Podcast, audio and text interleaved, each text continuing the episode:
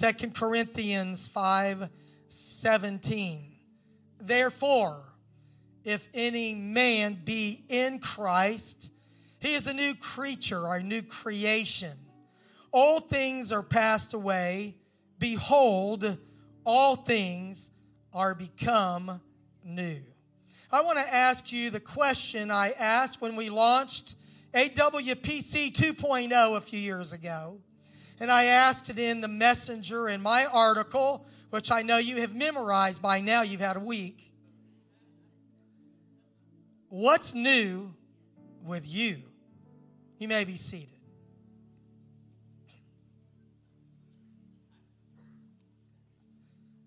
Now, at the beginning of every year, every marketing agency in the, in the world and every good business is reeling you in to try to get you to do something new to make yourself a better you.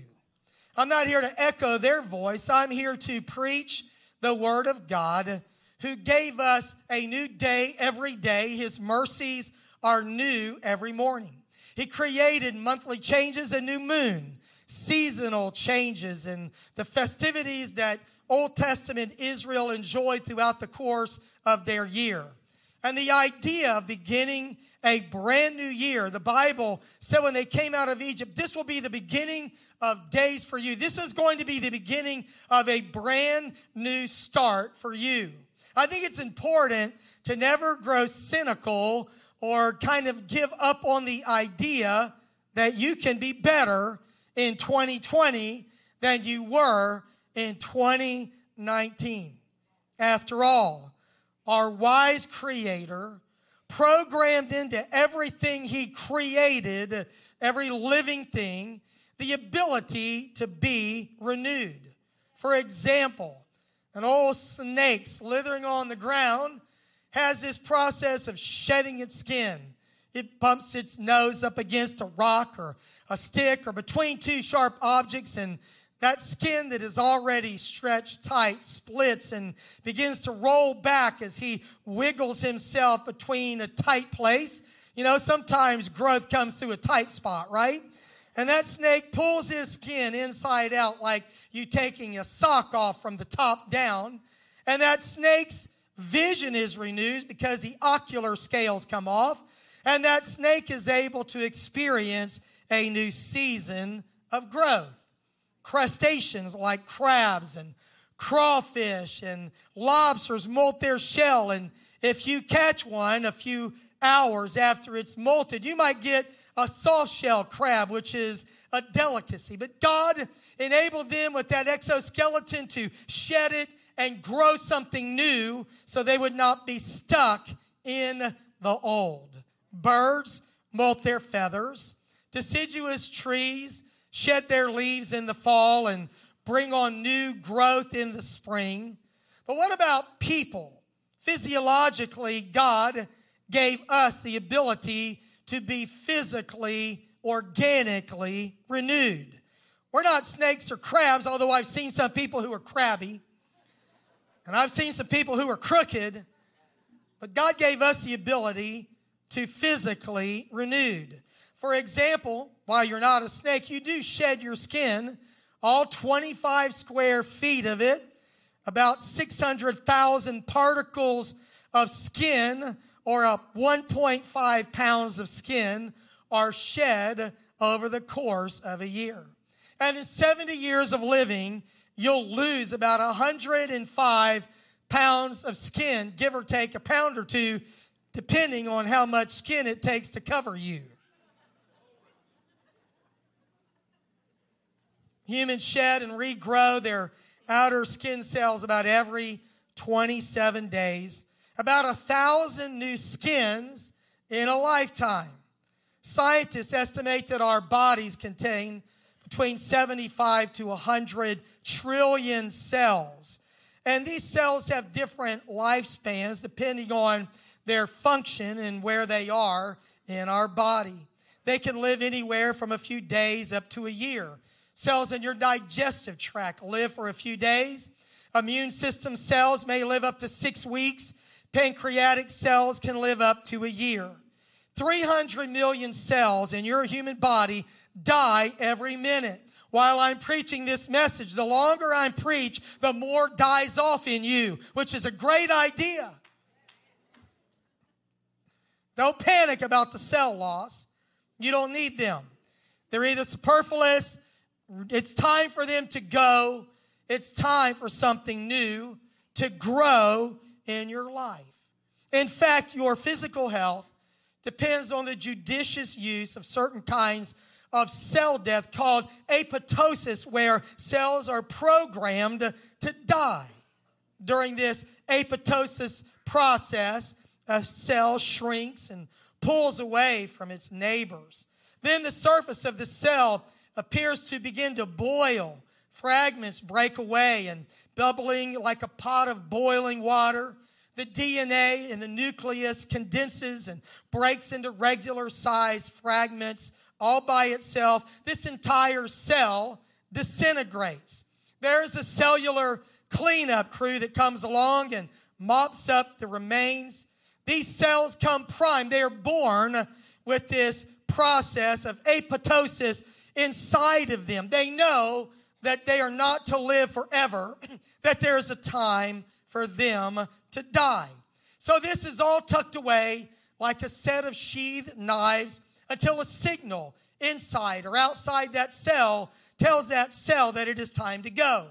And there's initiated a cascade of carefully coordinated events that culminate in a pain free excision of that cell. But if they only died, then you would die. But God also programmed in another process called mitosis, a new type of cell division that replaces the old. That's what God did in your mortal body. And two new daughter cells are produced by that process of mitosis. Our skin and hair cells are renewed via, uh, via a continuous process or cycle of apoptosis and mitosis. And this happens over and over throughout the systems of your body. But I have learned that while physiologically people are renewed automatically by what God programmed in, sometimes spiritually, mentally, and emotionally, people do not go through a similar process of taking care of killing the old and birthing the new. And I have come today to challenge you to allow there to be the death of the past, good or bad, so that there can be the birth of the new. The apostle Paul said, I let go of the past. I reach forth to the future. I press toward the mark of the prize of the high calling of God in Christ Jesus. But you cannot take hold of the future until you let go of the past. I might as well say it now that you need to repent of old sins. You need to forget old grudges that you've been holding. You need to let go the people that have wronged you. You need to forgive them as God, for Christ's sake, has forgiven you. If you are going to be renewed as a person, you've got to die to the old, and now is a good time to let it happen in your life. The Bible said we are fearfully and wonderfully made. And what happens naturally needs to happen spiritually. I want to make sure you understand that I'm not just preaching to the body of the church. I'm speaking to you individually and I'm looking at myself in the mirror of the Word of God. Because I am well aware that a church can be healthy while a member of that church can be unhealthy spiritually. A church can have a corporate revival where God allows the church generally and corporately to grow while people inside that church shrivel up, die spiritually, and walk away from God. Over 24 years of serving as pastor here, I've watched some people come and I've watched other people go. And I will tell you, it is not because they were better than anyone else. It was not because they were tougher or stronger. But somebody has to get an understanding that you've got to die to the old and let something new be birthed in you if you're going to survive until Jesus comes back to take you home to live with him. The process of the death of the old so there can be the birth of the new. I want to speak to you about two concepts today, two words. They are biblical words, but you should understand them. The first word is regeneration, and the second word is renewal. Spiritually and biblically, regeneration is also called the new birth.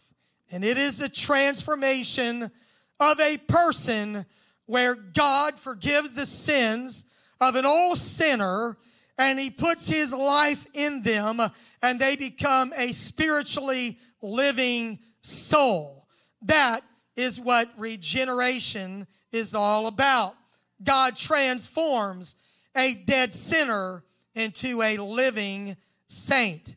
The Bible also calls this the new birth, this instantaneous change from death to life, the new birth of a soul. In the book of Titus, chapter 3, verse 5, Paul wrote about regeneration. He said, We're not saved by works of righteousness which we have done, but according to his mercy, he saved us by the washing of regeneration and renewing of the Holy Ghost. Regeneration and renewing what must take place in our life. Now, regeneration is that initial salvation experience. I told you it's also called the new birth.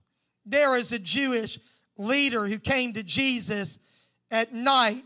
He was afraid of his peers and what they would think of him. And he said, Jesus, we know, we know, we've got it all figured out, that you're a teacher come from God. No man can do the miracles that you do unless God is with him. But he's kind of supposing I'm this Jewish leader.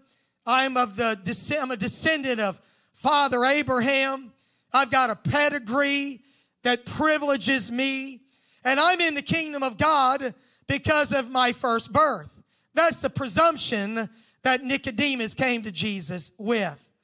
But in John chapter 3, verse 3, Jesus said to him, Except a man be born again, he cannot enter or see the kingdom of God. Now, Nicodemus is confused. He wants to know how an older person can be born. Can he enter a second time into his mother's womb and be born? He doesn't understand that Jesus is not talking biology, he's talking spirituality. And so he explains this a little further in John 3, verse 5. Verily, verily, I say unto thee, except a man or woman be born of water and of the Spirit, he cannot enter into the kingdom of God. You have to be born again and this new birth has a component of water and it has a component of spirit. In the same way that if you were born by natural birth, there was the breaking of the water and you were born of the water.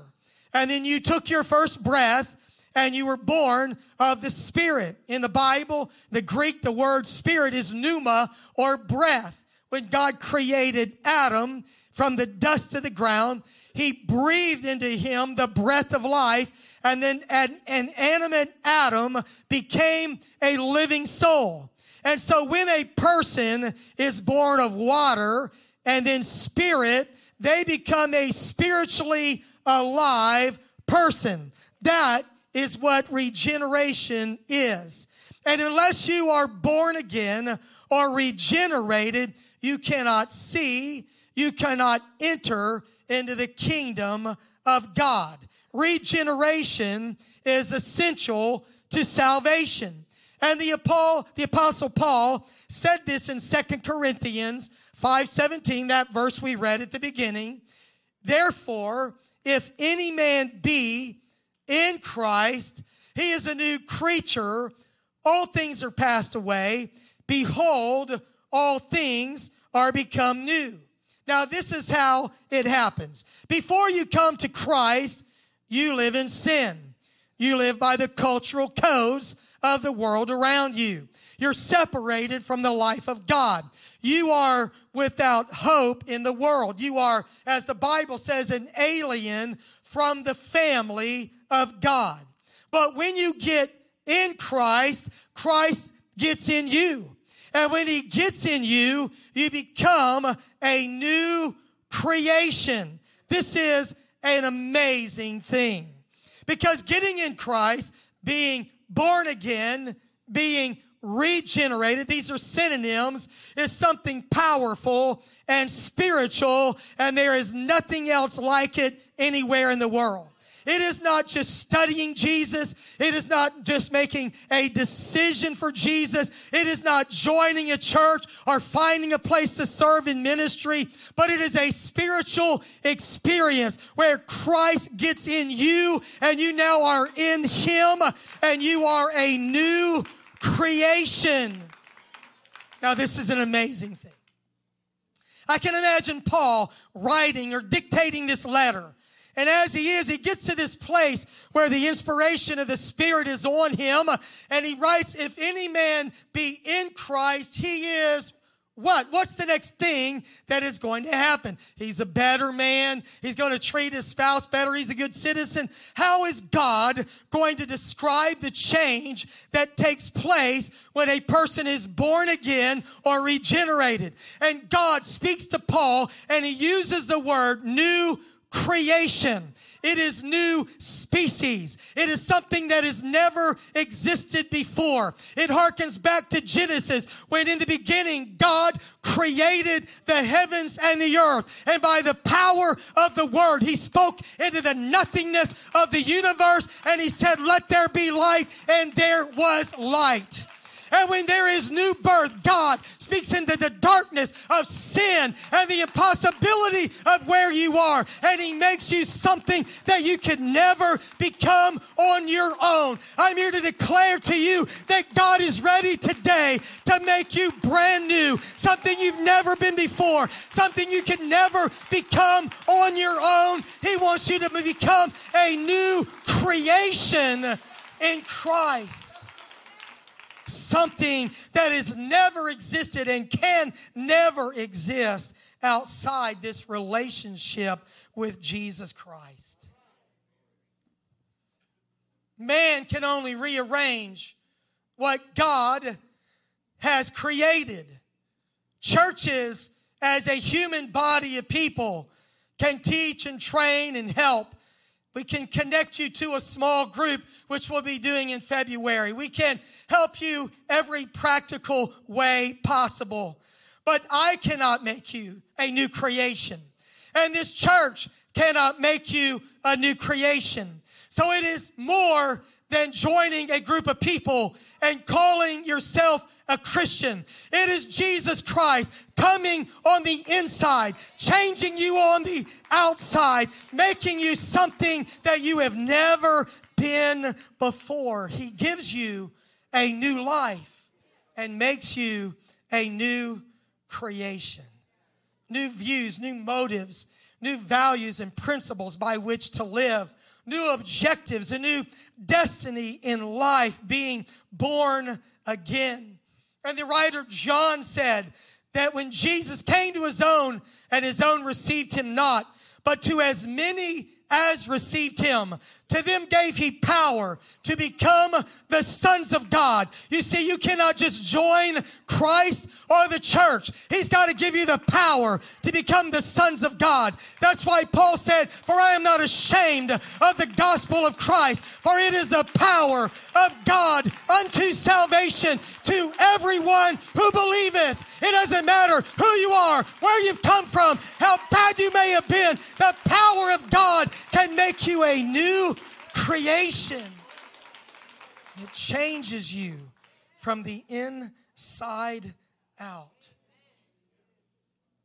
That's why every time we can, we celebrate new believers in Jesus Christ. Every baptism, every person receiving the gift of the Holy Ghost.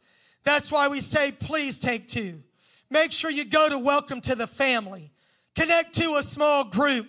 We want you to know that the most important reason this church exists is to connect a lost soul to a living Savior so they can find new life and a new home in heaven one day.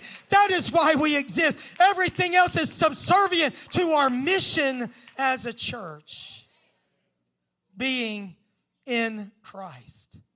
And there is no other moral change that exists on the face of the planet outside of that. If any man be in Christ, he is a new creation. Old things are passed away and all things become new. That is the clarity of the Bible.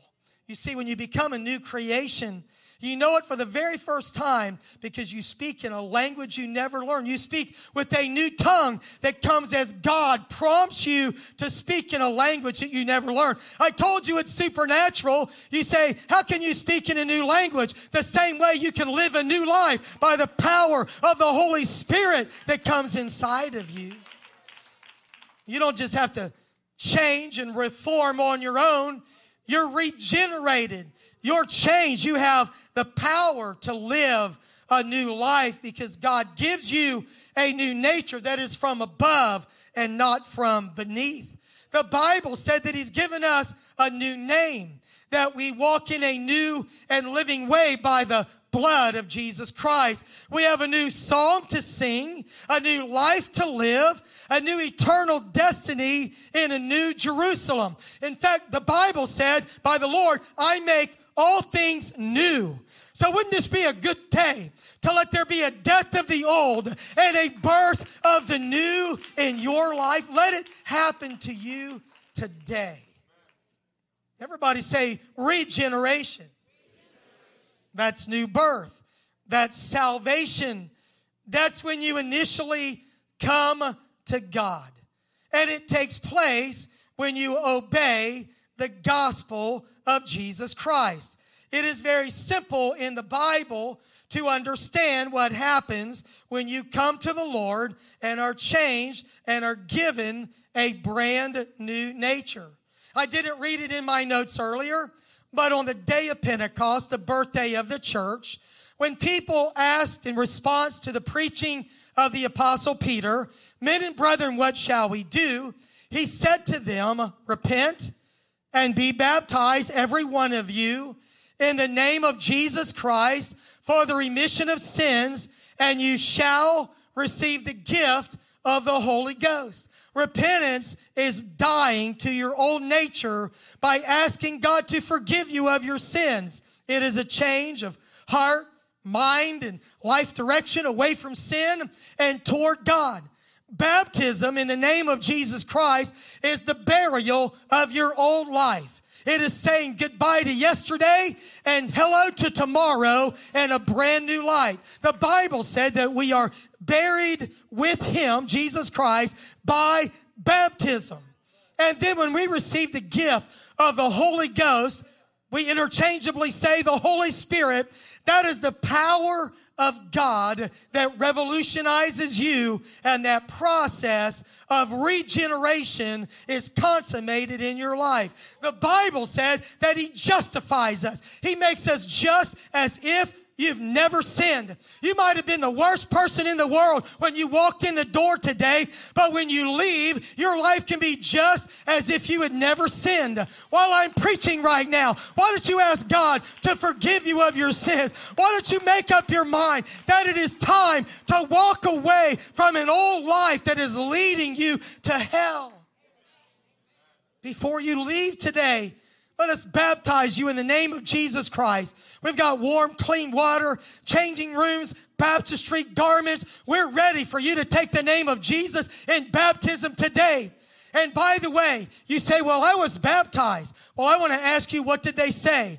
Did they call the titles of God over you? Father, Son, and Holy Ghost, I know you meant well, and I'm sure they meant well. But they, we're not buried with them. We're buried with Him by baptism into death. My baptism is burial with Jesus Christ. So when we baptize you, we will say, upon the confession of your faith and in obedience to the word of God, I now baptize you in the name of the Lord Jesus Christ for the remission of sins, and you shall receive the gift of the Holy Ghost. It's a promise, amen. And if it has ever happened to you, why don't you stand and thank God right now that you have experienced the regenerating, life changing, new birth experience of the Holy Ghost.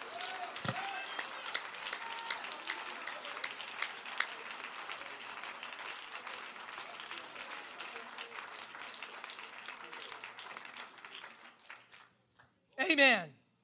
Please be seated. So, regeneration, one time experience. I know people drift away from God like the prodigal son and come back and they're disinherited and then that inheritance is renewed. We believe in the power of that. But regeneration is that experience of first coming to God. And it's a wonderful thing. But what about renewal? I know people in my lifetime who initially were saved but seem to never move past that. They're stuck in a, they're stuck in a protracted spiritual infancy. You say, How can that happen? I know how it happens, but the Bible said it does happen when the writer of Hebrews said, I want to tell you stronger things, but you're still children. You can't bear. Paul would say that. I want to tell you deeper things, but you're still stuck back there just on the bottle like you were when you were first born. So, what I'm saying today is not just out in left field. It's not for someone else. It's for me and it's for you because we can reach a place where we spiritually plateau and we become carnal and crusty and we revert back to our old sins and our old ways as the bible says like a pig that returns to the wallowing in the mud and like a dog that returns back to its vomit. There are people who are christians who are living like sinners. My message today is to help get everyone saved and then help us not just stay saved but continually be renewed in the Holy Ghost. Now, right about now, human nature is, well, check out here. I don't need that. I sure hope brother so and so is listening to the pastor right now because they sure need this sermon. Sister, you know who? She really needs to hit that altar right away today. I don't even know if she should take communion. You better get rid of that magnifying glass and grab you a mirror real fast.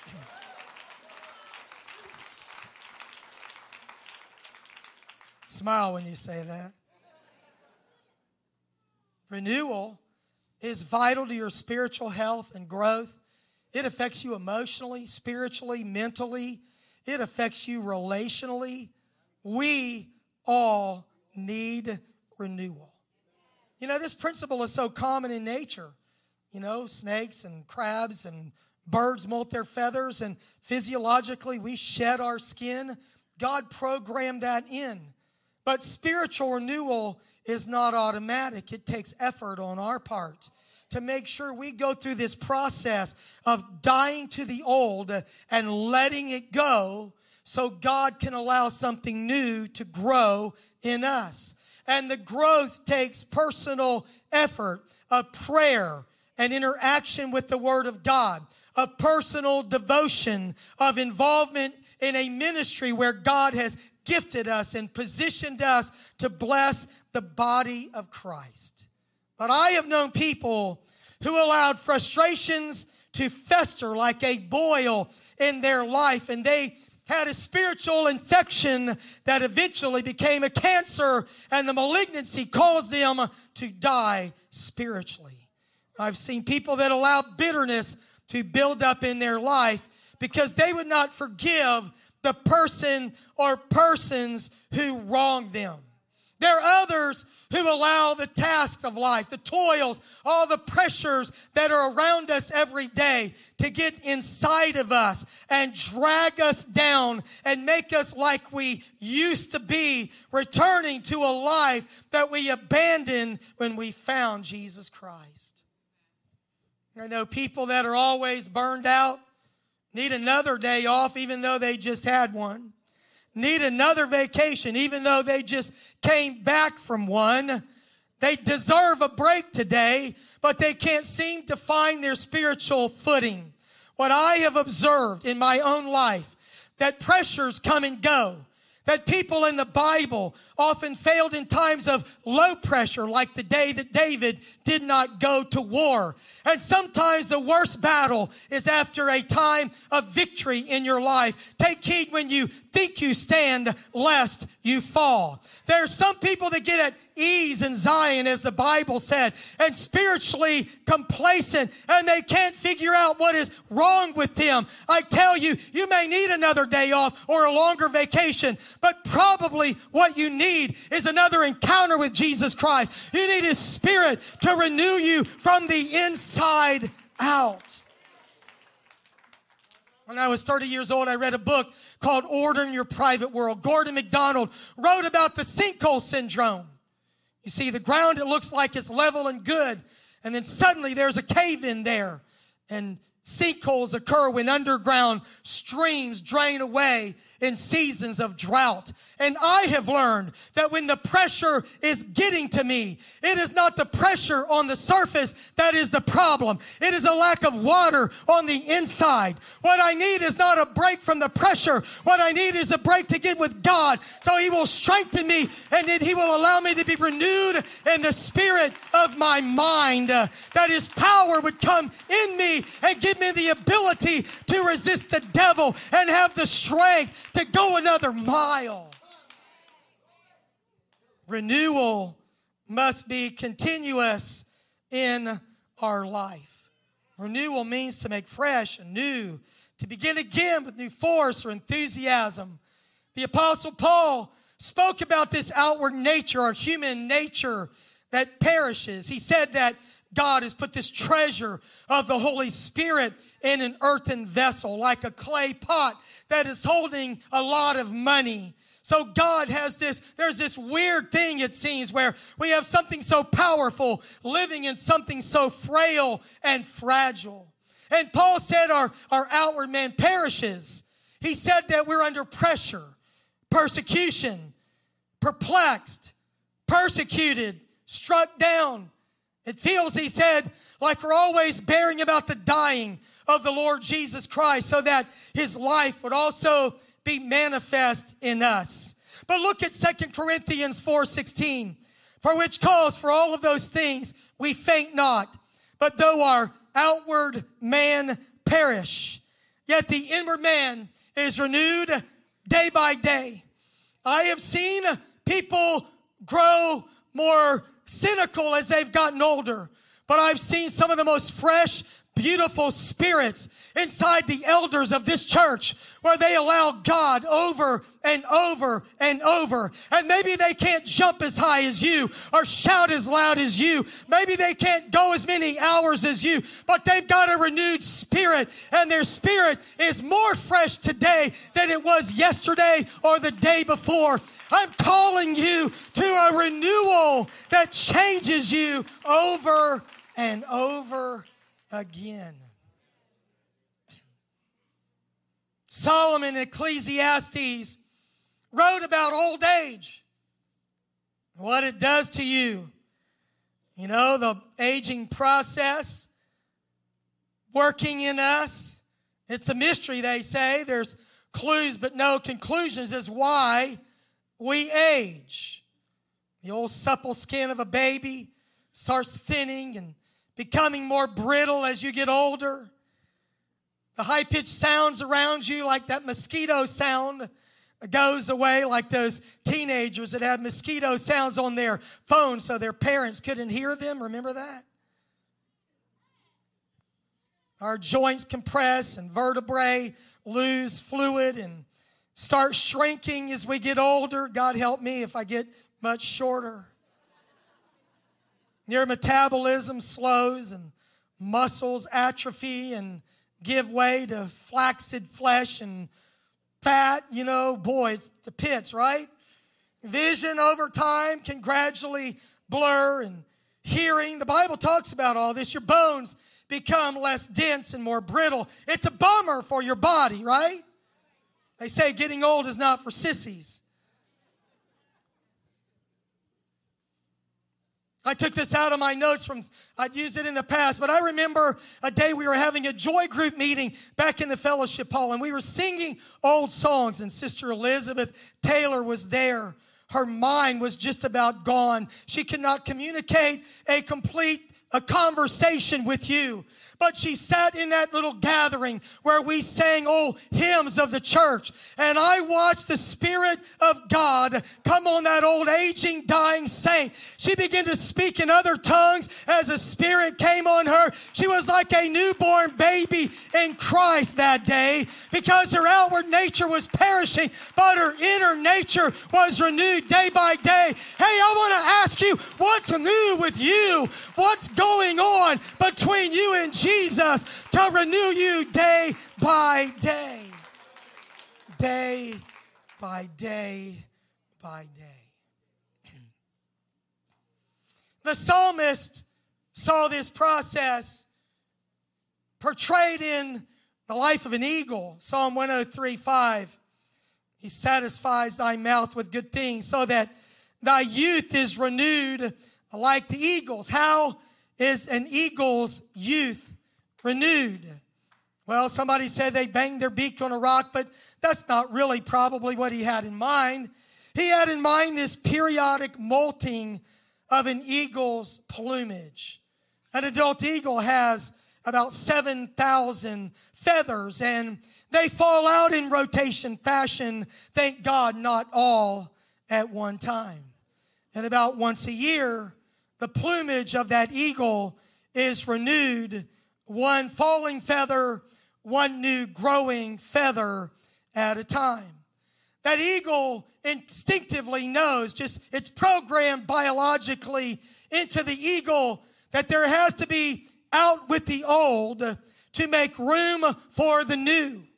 Can I tell you that there's some old stuff that has got to go if something new is going to grow in you? You may think you're okay, but I'm here to let you down today and tell you that there's some stuff about you and some things about me that I need to let go of, repent of, change in my life. I've got to let go of yesterday. I've got to let go of some things so something new can grow in me. Amen. The eagle can't grow new feathers until it sheds the old. And that old feather is like a, it's a dead structure. It's like your fingernails or your hair. It's made of protein keratin. And these feathers can't heal themselves. You've just got to get rid of them. It's like the Bible saying that you've got to put off the old nature and put on the new. It's a continual renewal process. Regeneration that happened to you when you first were saved was a wonderful, life changing, miraculous experience. But I found, and you know, that renewal is also supernatural. It is also something that we cannot do on our own. It is something that we allow God to do in us to see the old replaced with the new. An eagle can live from 30 to 40 years.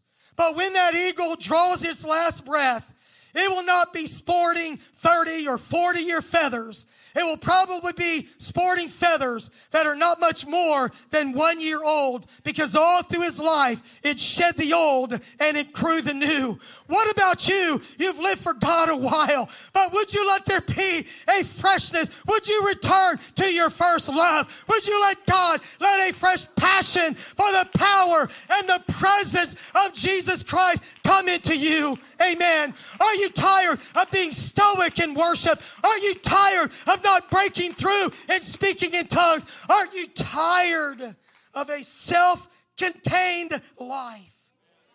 Are you ready for something new to happen in you?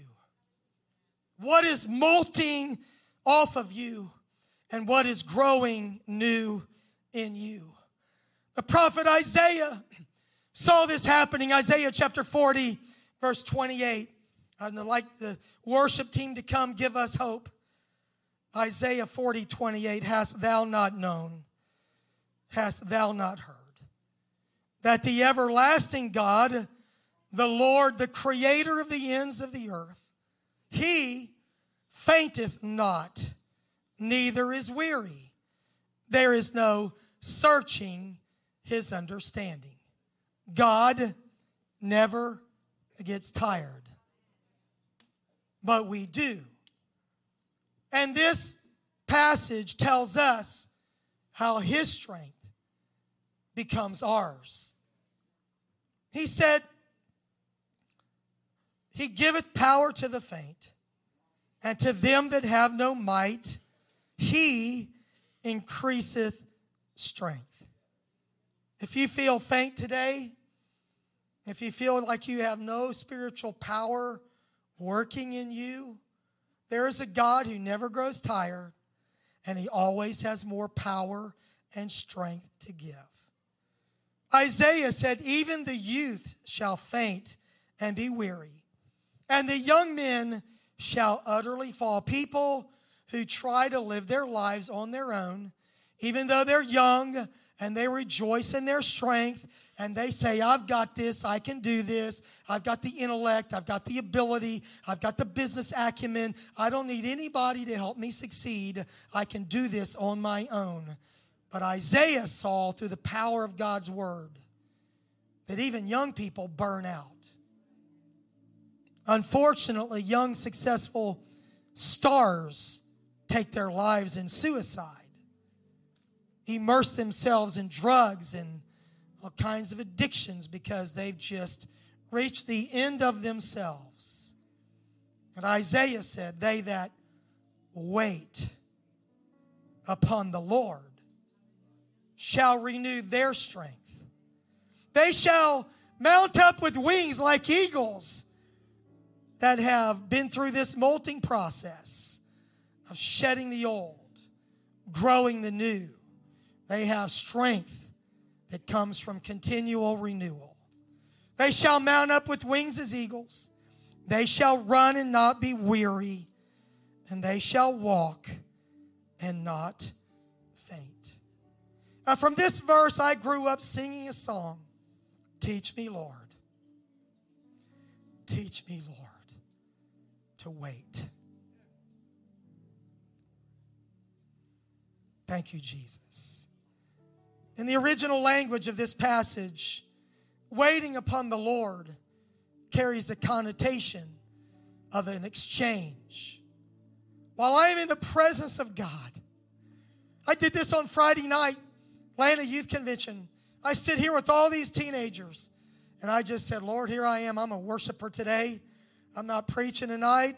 I just want to worship you. I need your strength physically in my life. And I just exchange my weakness for his strength. They that wait upon the Lord, they that get in his presence, give him their weakness, and he imparts to them his incredible supernatural strength. What's what's new with you? You cannot be born again again. But you can birth healthy habits. You can take control of your time. You can let your treasure determine the direction of your heart. You can seek first the kingdom of God in 2020. You can allow Jesus Christ to renew you. You have at your seat a communion cup. And communion looks back to the death of Jesus Christ, his sacrifice on the cross for your sins. But it looks ahead to his coming as often as you drink this, you show the Lord's death till he comes again. This is a sacred covenant ceremony or action of the church. This little piece of unleavened bread has no yeast in it, just a little flat piece of bread. And these kind of newfangled cups, right? It symbolizes the broken body of Jesus Christ. Jesus said, Eat this is my body that is broken for you. And then this grape juice symbolizes in the Bible the fruit of the vine, that fresh squeezed grape juice. The life of Jesus was squeezed out of him. He bled. Blood came from his head, his back, his hands, his feet. And after his death, they plunged a spear in his side, and out came blood and water. And when we drink this juice in a few moments, we are identifying with the shed blood of Jesus Christ. The Bible said it's very important, though, that you not do this frivolously as just something to do, that you should examine yourself. That means repent of your sins, search your heart, forgive anyone who needs to be forgiven. I've preached about it for a while now. Get rid of the old. Examine yourself. I want to read two verses today that I've not really emphasized in communion, at least in from my memory ever. 1 Corinthians 11 31, for if we would judge ourselves, we should not be judged. This is by God.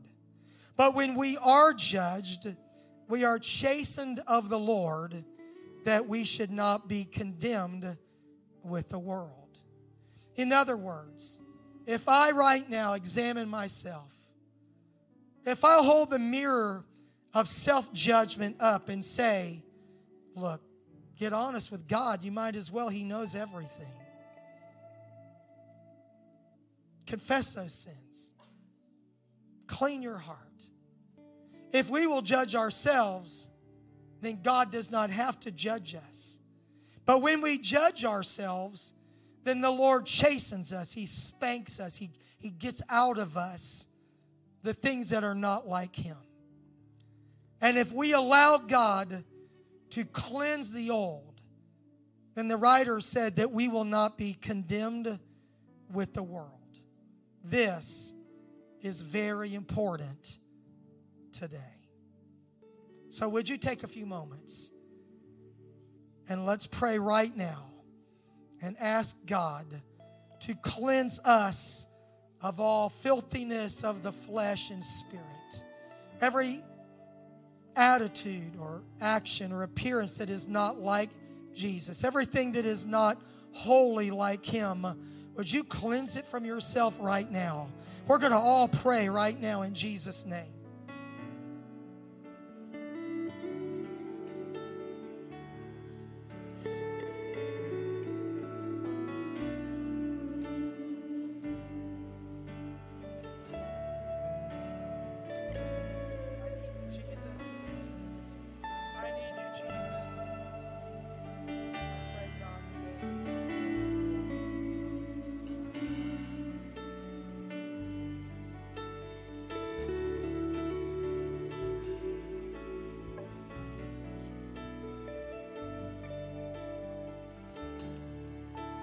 Cleanse our hearts, O Lord. Let the cross of Christ, Lord, wash us thoroughly. Thank you, Jesus. Thank you, Jesus. The Apostle Paul referred back to the night that Jesus was betrayed when he instituted communion, or you may have heard it called Eucharist or the Lord's Supper. 1 Corinthians 11 24. We'll go to verse 24. And when he had given thanks, he brake it, he broke this unleavened bread and said, Take, eat, this is my body. It's symbolic of my body, which is broken for you. This do in remembrance of me. Would you take that little wafer of unleavened bread out of that little cup right there. You hold it up, maybe just make sure that you're with me here, giving you enough time to do that. Are you ready? Now let's identify with the broken body of Jesus Christ by consuming this symbol of his broken body. Let's take this together now in Jesus' name.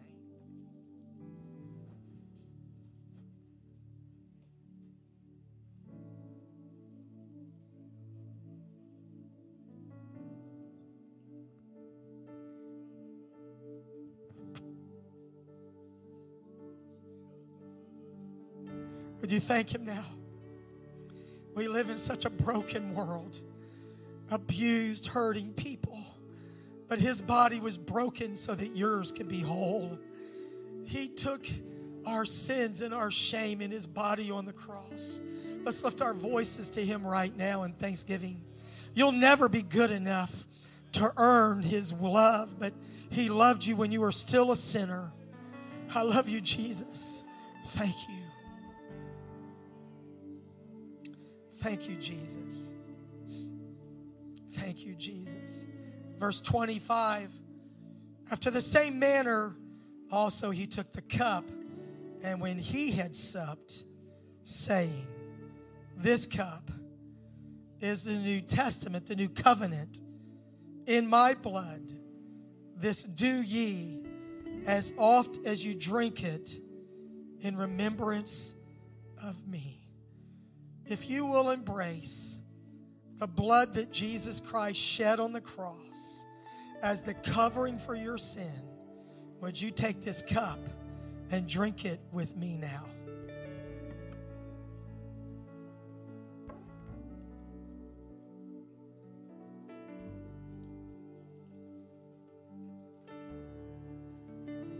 Thank Him. See the blood streaming down His face from his hands and side and feet, from his bloodied back from the beating he took for us. We were redeemed by the precious blood of Christ. That's it. Thank him.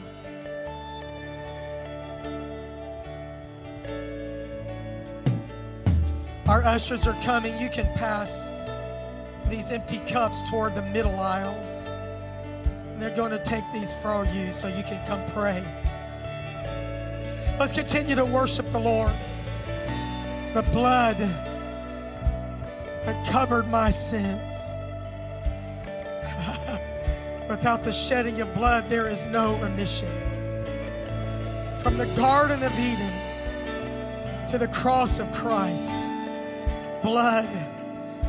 But in Jesus Christ, it was once for all a finished work of grace. Hallelujah.